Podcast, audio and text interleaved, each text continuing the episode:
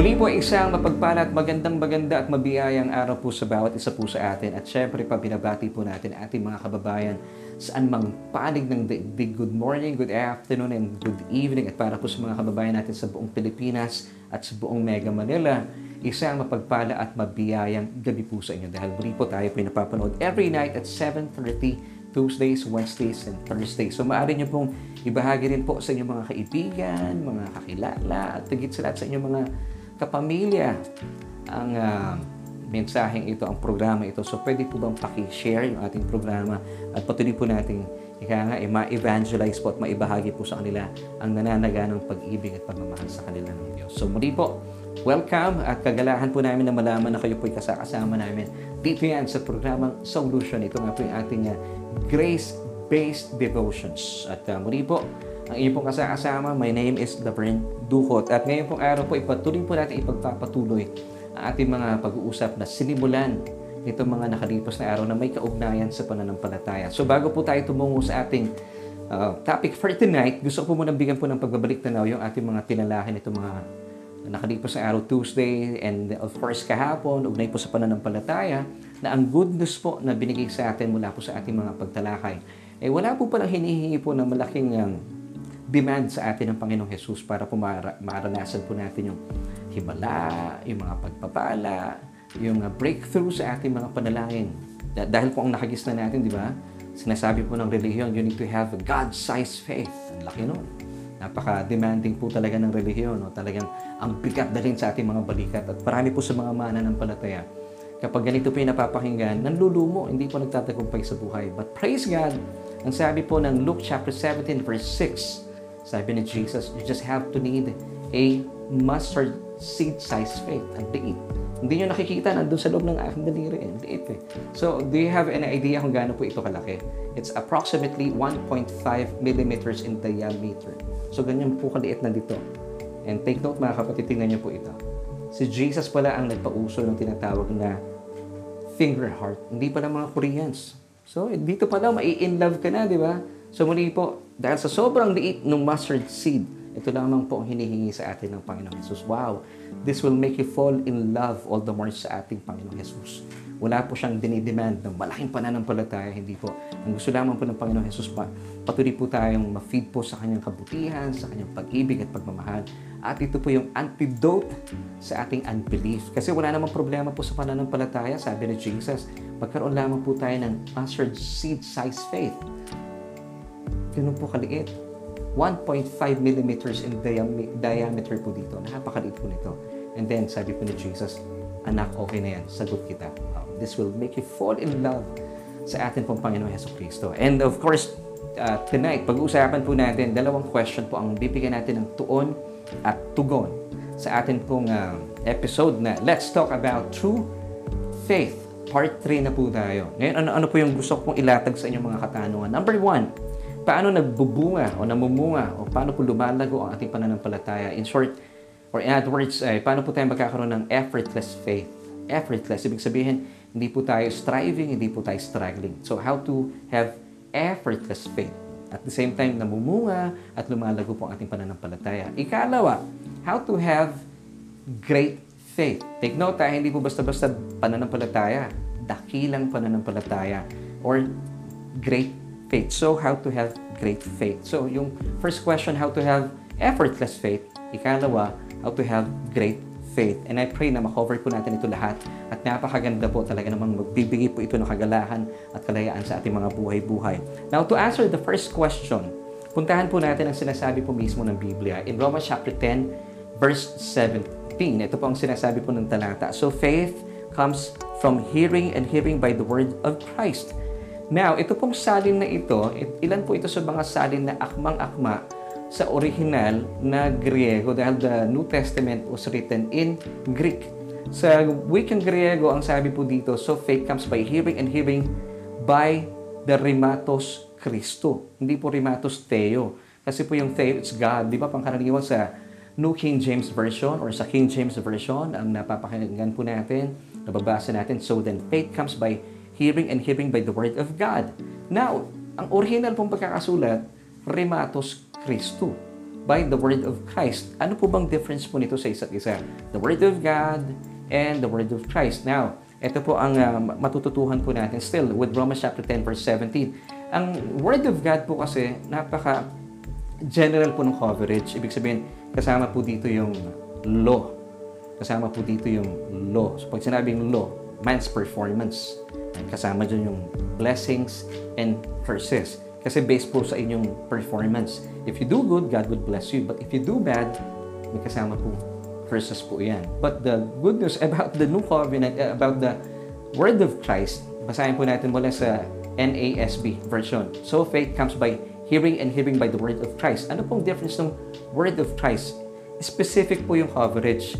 It's all about pure or full grace. Pag full grace, it's all about the finished work of Christ on the cross. So tayo po mga mana ng palataya, wala na pong curses, wala nang punishment, all blessings and favors. Yes, all because of Christ. Because on the cross, dito na po na isa katuparan sa kamatayan ng ating Panginoong Heso Kristo, yung tinatawag na new covenant of pure or full grace. Ibig sabihin, inaako po na ating Panginoong Heso Kristo lahat po ng punishment, curses, judgment, sicknesses, lahat po ng hindi mabubuting bagay which He did not deserve so that today lahat po ng blessings and favors ay mapa sa atin at nasa sa atin na po bilang mga mana ng palataya. Ito po ang ibig sabihin ng Word of Christ. Ito po dapat ang ating pinapakinggan. At, and this happened on the cross dahil po yung cross, this is the dividing line of human history.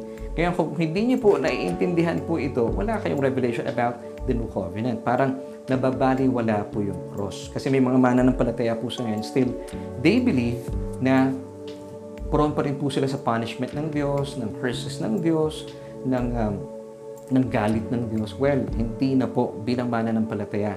Kayo po ay ligtas na. Kasama po ito sa salvation because of what Jesus did on the cross. At dito po sa kamatayan niya sa krus ng Kalbaryo, nagkaroon po ng kapangyarihan na isa katuparan po ang tinatawag na bagong kasunduan or yung new covenant of pure or full grace. So you have to know this big difference as a believer, dapat po alamin po natin, am I hearing just the Word of God or the Word of Christos? So kung patuloy po natin pinapakinggan po yung Word of Christos, sabi nga po ng Romans 10 verse 17, dumarating po yung pananampalataya at tayo po ay namumunga, namumunga at uh, lumalago at lumalago sa pakikinig at pakikinig ng salita ni Kristo. At ang nakikinig po, di ba, effortless naman yon So hindi mo na mamalayan, effortlessly, lumalago at namumunga po kayo sa inyong pananampalataya. So ito po, nasagot na po natin yung ating first question.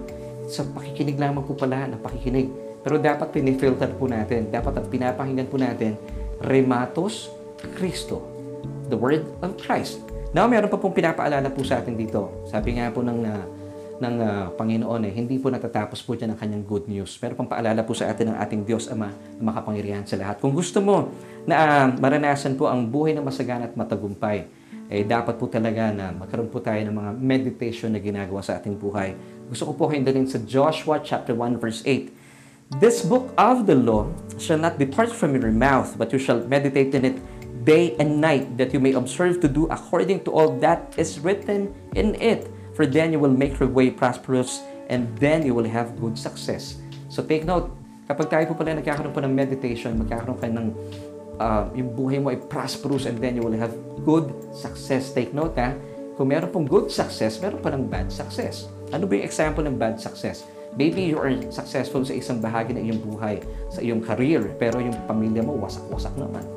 Hindi kayo solid na iyong pamilya. Pero pag sinabing good success, ito po ay lahat po ng bahagi po ng inyong buhay sa pinagpala at talaga namang nananagana po kayo sa biyaya. Now, ano pong susi dito? Sabi po ng talata, dapat po meron tayong meditation part po ito para lumago po yung ating pananampalataya. Now, paano po natin ginagawa yung meditation? Pangkaraniwan, ang uh, nakagisan po natin meditation, puro isipan, di ba? Pero sabi po, once again, ng verse, this book of the law, now, in our case, this book of the law is all about the finished work of Christ on the cross. It's all about Jesus and His finished work.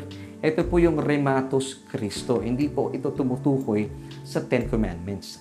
Nawa po ito po ay malinaw po sa atin. So this book of the law, the, the word of Kristo shall not depart from your mouth.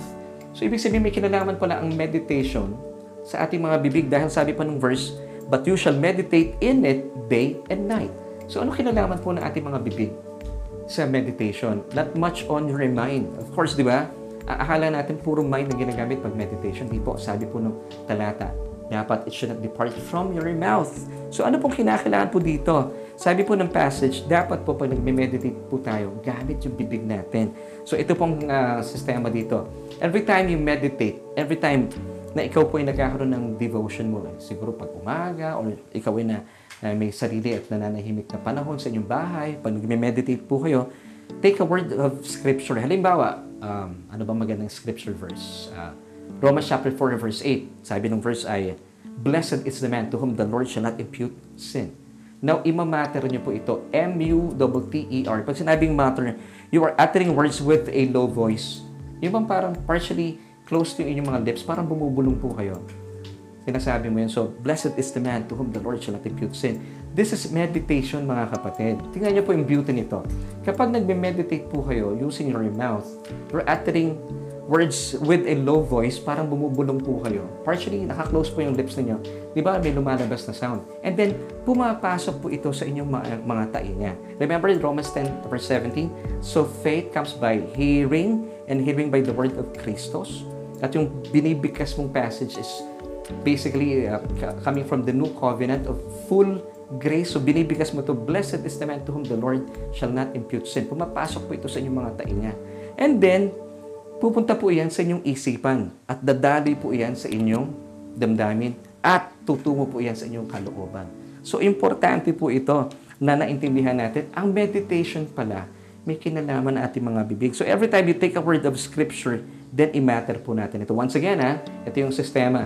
Bibigkasin mo yan kahit mahina lamang po yan. Blessed is the man to whom the Lord shall not impute sin. Halimbawa, ito po yung scripture uh, verse mo for today, Romans chapter 4 verse 8. So sinasabi mo to patuloy, hinihimay-himay mo to.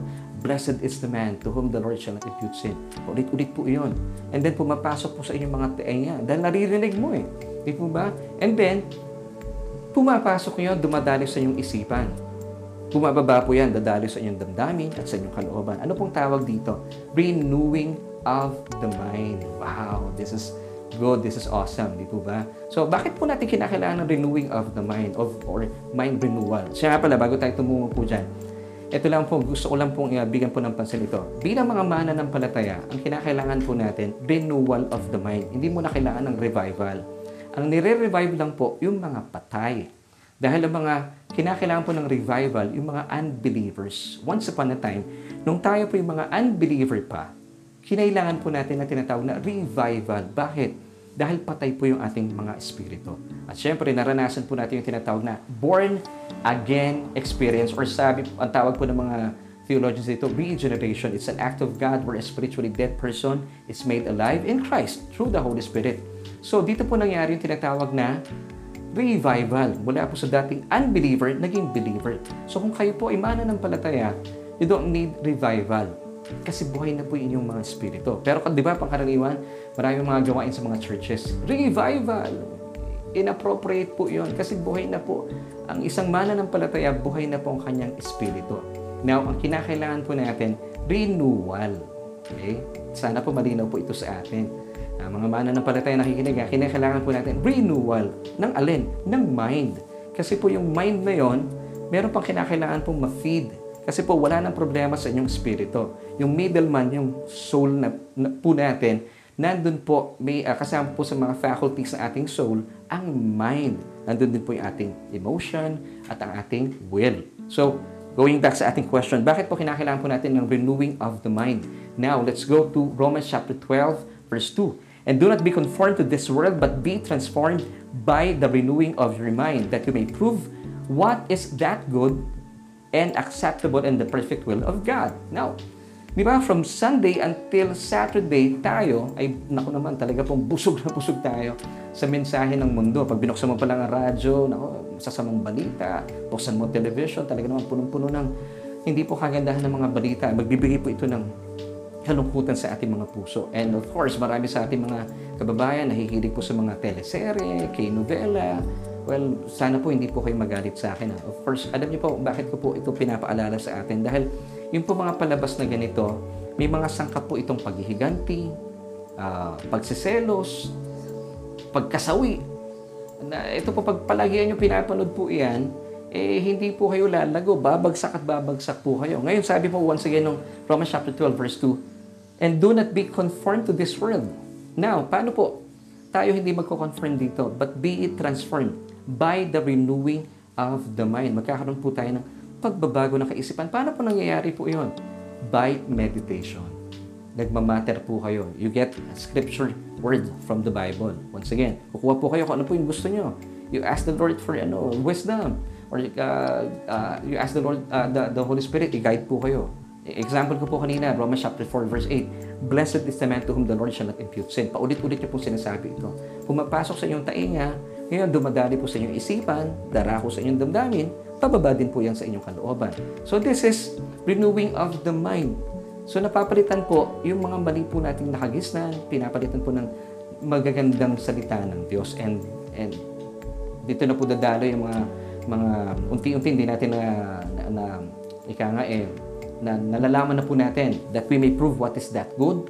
Ah, ito pala ang mabuti. Acceptable. Ah, ito pala ang katanggap-tanggap. And of course, ang sakdal na kalooban ng Diyos Ama. Ano pong kalooban sa atin ng Diyos Ama? Hindi po tayo dapat troubled and then para natatakot. Ito po yung sistema ng mundo. Now mga kapatid, ito pong kinakailangan po natin talaga, renewing of the mind. At pag, pag lagi nyo pong ginagawa po yan, talaga namang effortless po, lumalago ang inyong mga pananampalataya. Amen.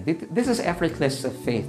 Now, ito po ang advantage ng mga mananampalataya na palagian pong nag-aaral, nakikinig sa, sa salita ng Diyos at pinipili po kagaya po ngayon ay, uh, ay praise God.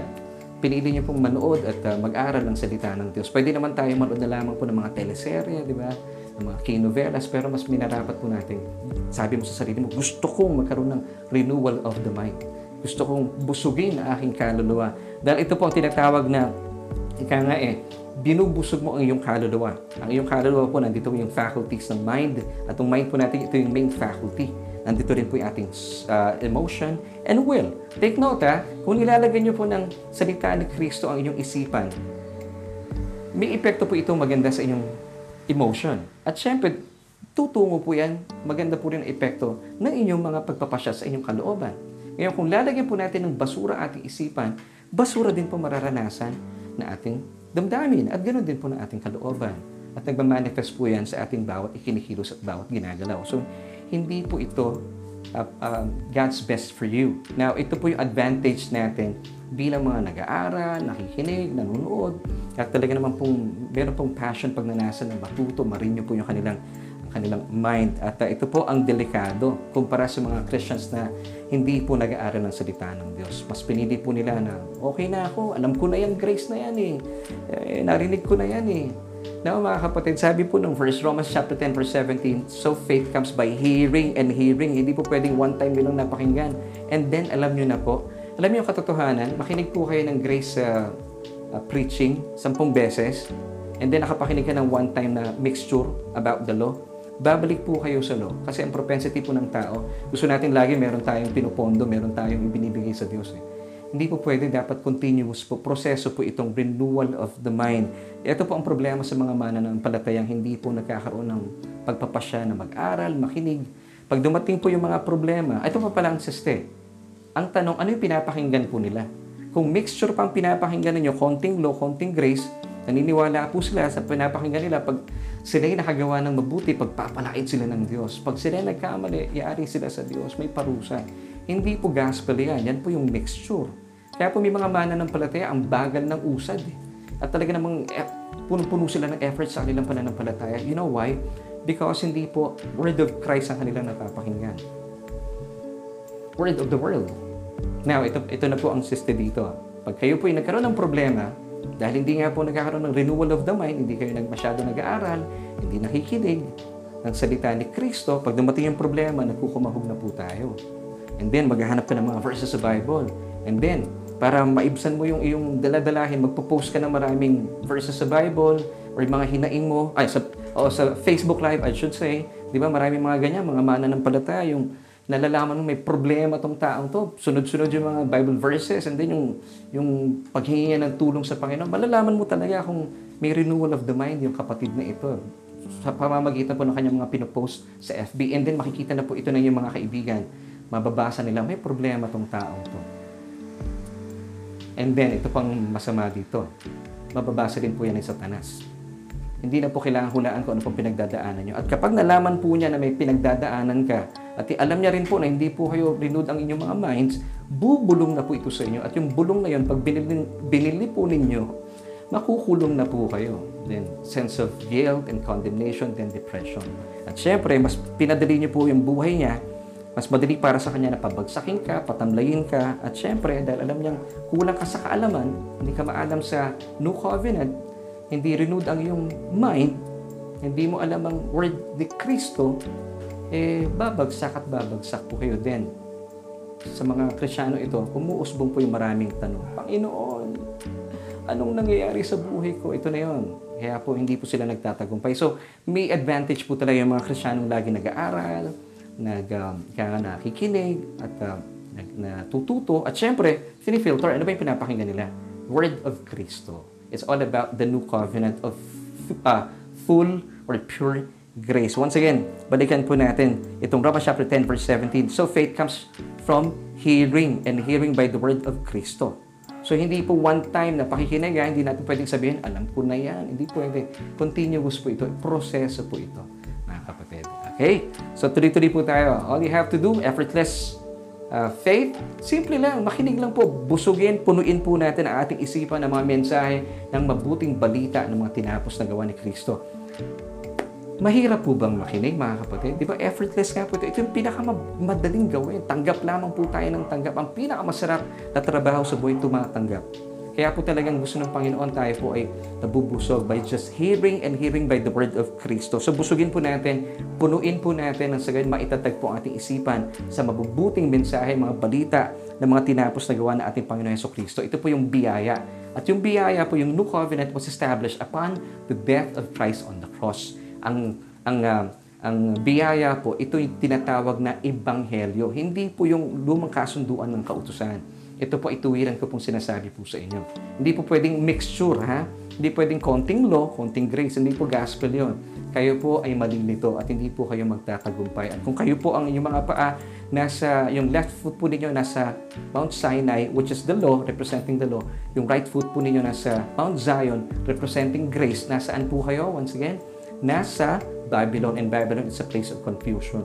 Kaya po pala, hindi kayo nausad. Pero, praise God, nagkaroon na po tayo ng renewal of the mind. Nalaman mo na ang katotohanan sa ngayon. So, dapat po busugin po natin ang katotohanan ito. Ang kinin po natin, ah, kailangan pala nakikinig ako, kailangan pala binubusog ko ang aking isipan, ang aking kaluluwa ng mga salita ng mga tinapos na gawa ni Kristo. Para nang sa gayon, maranasan po natin effortless faith. Now, ito na po tayo. Sagutin na po natin how to have great faith. And I'm sure, sure, gusto-gusto niyo po magkaroon po ng great faith. Hindi lamang po basta-basta pananampalataya, dakilang pananampalataya or great faith. Alam niyo po ba sa sa New Testament, dalawang tao lamang po ang sinabihan po ni Jesus at itinuring po niya na nagtaglay ng great faith or dakilang pananampalataya. Ipapakilala ko po silang dalawa sa inyo at nang sa gayon, meron po tayong matutuhan mula po sa kanila. The first one was uh, the Roman centurion. Ang kanya pong istorya ay mababasa sa Matthew 8 verses 5 until 10. Pero basahin ko na lamang po yung tagpo in verses uh, 8 until 10 ng uh, Matthew chapter 8. Ngayon, ang kwento po dito, yung Roman centurion, meron po siyang alipin na may karamdaman. Lumapit po siya kay Jesus. Sabi niya kay Jesus, uh, Lord, meron pong karamdaman yung aking alipin. Sabi ni Jesus, sige, sasama ako sa bahay mo. Sabi niya, Lord, I'm not worthy na ikaw ay sumama pa sa aking tahanan. You just have to speak a word. Tignan niyo po ang pananampalataya ng uh, Roman centurion na ito. Sabi niya kay Jesus, you just have to speak a word at gagaling na po yung alipin ko. Dahil sabi niya kay Jesus, ako rin po, I'm a man under authority. Kapag sinabi ko sa aking alipin na gawin mo to, sumusunod. So in short, kilala niya na si Jesus po magsalita lang, panalo na. Yun po yung kanyang pananampalataya. And then, alam niyo po namang hapo si Jesus. Basahin ko lang po ang Matthew 8 verse 10. Ito po ang reaction ni Jesus sa kanya.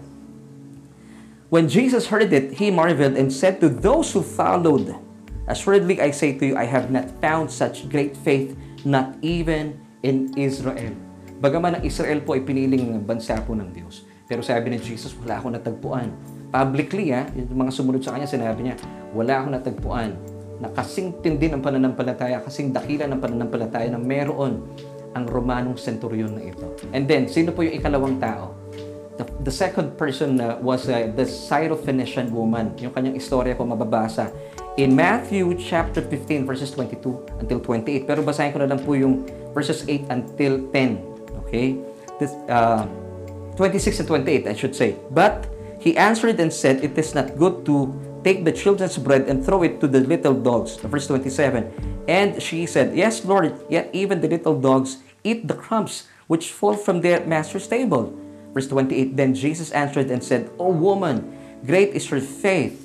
Wow. So dalawang tao po ang itinuring po ng Panginoong Jesus sa uh, bagong uh, tipan na nagta- nagtaglay ng great faith or dakilang pananampalataya. Ano po ang pagkakatulad po ng dalawang ito? What do they have in common? Pero pangkaraniwan, pag binasa mo, mas marami po silang differences. Yung Roman centurion, lalaki. Yung Syrophoenician, woman, babae siya. Yung isa po ay galing sa, ay, mula sa Roma. Yung isa naman po, galing sa Canaan. Yung isa babae, yung isa lalaki. What do they have in common, mga kapatid? Now, to answer this question, bago tayo magtapos, tignan niyo po ito. Ang common, ang pagiging common po nila sa isa't isa, they have great faith. Yun po ang sinabi ng Panginoon sa kanila. Bakit? Alam niyo kung bakit? Because itong dalawang taong ito, the Roman centurion and the Syrophoenician woman, sila po ay mga hentil, mga Gentile. At hindi po sila Hudyo. Eh ano naman? Brother Lawrence, kung sila yung mga hentil. Well, mga kapatid, kung sila po yung mga hentil, hindi sila Hudyo, at kung hindi sila Hudyo, wala po silang alam, wala po silang pakialam, at wala po silang kamalay-malay patungkol sa kautusan ni Moises. Dahil po ang mga Hudyo, as young as 5 years old, kabisado na po nila ang kautusan ni Moises. Now, ito po muli, the Roman centurion and the Syrophoenician woman, wala po silang alam, wala silang pakialam, at wala po silang kamalay-malay sa kautusan. Ngayon, alam, ang alam po lamang nila at binibigyan lamang po nila ng malay, ang kanila lamang pong narinig at pinakinggan ay ang mabubuting balita na nabalitaan po nila tungkol po sa ating Panginoon Heso Kristo. And sa pakikinig at pakikinig, naging Jesus conscious po sila. So, ang isipan po nila, nagkaroon po ng renewing of the mind. Bakit? Punong-puno po sila ng balita. Siguro po nakikibalita lagi sila. Alam po nila na pag nagsalita lamang si Jesus, gumagaling ang mga may sakit. So, kung ano po yung mga napakinggan nila, dapat ito rin po yung mga pinapakinggan natin sa mga panahong ito. Okay? So, naging Jesus conscious po sila at sa pamamagitan po noon, nakatuon lang po yung isipan nila, hindi po sa kautusan, dahil nga po hintil sila eh. At ang kautusan po, Ephesians 2 verse 12, ibinigay lamang po sa mga Hudyo. Hindi naman tayo Hudyo, gaya po ng dalawang ito. Romano yung isa, yung isa, uh, galing po sa Canaan. So, hindi sila, sila po yung mga hentil. So, ang pinapakinggan lamang po nila, ang naka, nakatuon lamang kanilang mga tainga sa balita, mabuting balita ng mga ginawa ni Kristo. Alam po nila, lahat ng lumapit kay Jesus, gumagaling. So, naging Jesus conscious po sila. Wow. So, dito po, unti-unti, namumunga po yung kanilang pananampalatay, lumalago. Bakit? Dahil patuloy po nilang pinapakinggan yung word of Christ Remember Romans chapter 10 verse 17? So faith comes by hearing and hearing by the word of Christos. So kung ano po yung ginawa nila, mainam po yun din po ang ating niyayakap. Natututo po tayo mula sa kanilang karanasan. And then, ano pong sinabi sa kanila ni Jesus? Sila po ay itinuring ng mga tao with great faith. Wow, this is the revelation. So ang atin pong solution for tonight. So do you want to have effortless faith, simple lang po. Makinig lamang po tayo. Yun po ang pinakamadaling gawin. Tanggap lamang po tayo ng tanggap. Of course, if you filter po natin, it should be the word of Christ or Trimatos Christo. So yun po, how to have great, effortless faith. And then, how to have great faith, gaya po ng dalawang taong to sa kwento, the Roman centurion and the Syrophoenician woman. You have to be Jesus conscious lamang po. Nakatuon po ating isipan, ating mga mata, ating kamalayan. Hindi sa kautusan, bagos sa mga tinapos na gawa ni Kristo sa krus ng, ng Kalbaryo. And then, ito na po yun. Ang susi pala talaga, you just have to fix your eyes on Jesus because Jesus is the author and the perfecter of our faith. Now, ito na po, bilang pagtatapos na iso pong iwan po sa inyo. Ang napakagandang talatang ito. It's found in Hebrews chapter 12 verse 2. Fixing our eyes on Jesus, the author and perfecter of faith, who for the joy set before him endured the cross, despising the shame, and has sat down at the right hand of the throne of God. Mga kapatid, for you to have effortless faith and great faith, You just have to fix your eyes on Jesus, the author and finisher of our faith. Amen. Maraming maraming salamat po for joining me once again. Dito po yan sa ating Bible study online. Hatid po sa inyo syempre pa na ating programang Solution.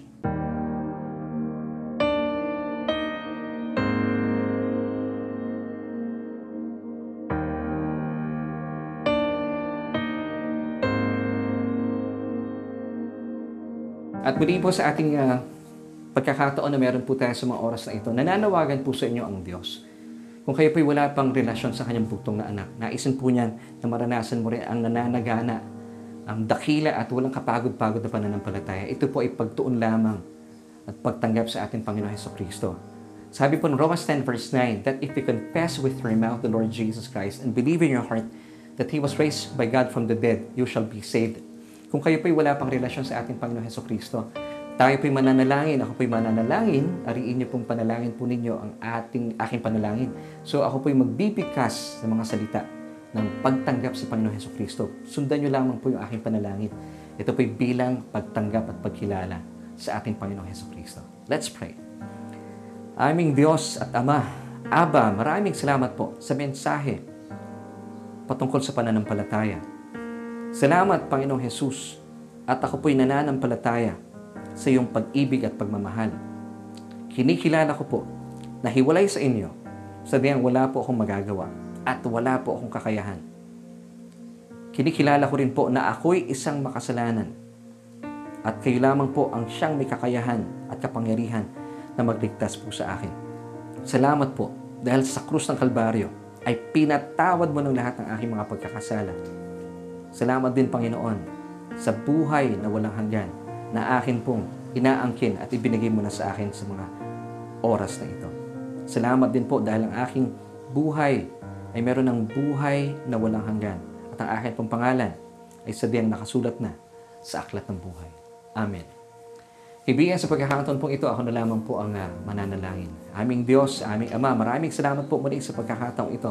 Sa kalayaan na kami po ay maaaring mag-aral at pag-usapan po namin ang inyong nananaga ng kapahayagan na siya po magbibigay po sa amin ng renewal of the mind. Salamat po yun sa patuloy po namin pag-aaral na bubusog po ang aming isipan, ang aming damdamin at aming kalooban. At dahil dito, Panginoon, ay sabihan namumunga po at unti-unting lumalago effortlessly ang aming pananampalataya. At dahil din po dito, lagi po natutuon ang aming isipan sa mga tinapos na gawa ng aming Panginoong Jesus na nagiging dahilan para po ang aming pananampalataya ay maging dakila sa iyong harapan. Salamat, Panginoon, ito po ay talagang wala po kaming ginawa. Ito po ay bilang pagtanggap at pagkilala lamang po sa mga tinapos na gawa ng yung bugtong na anak sa krus ng Kalbaryo.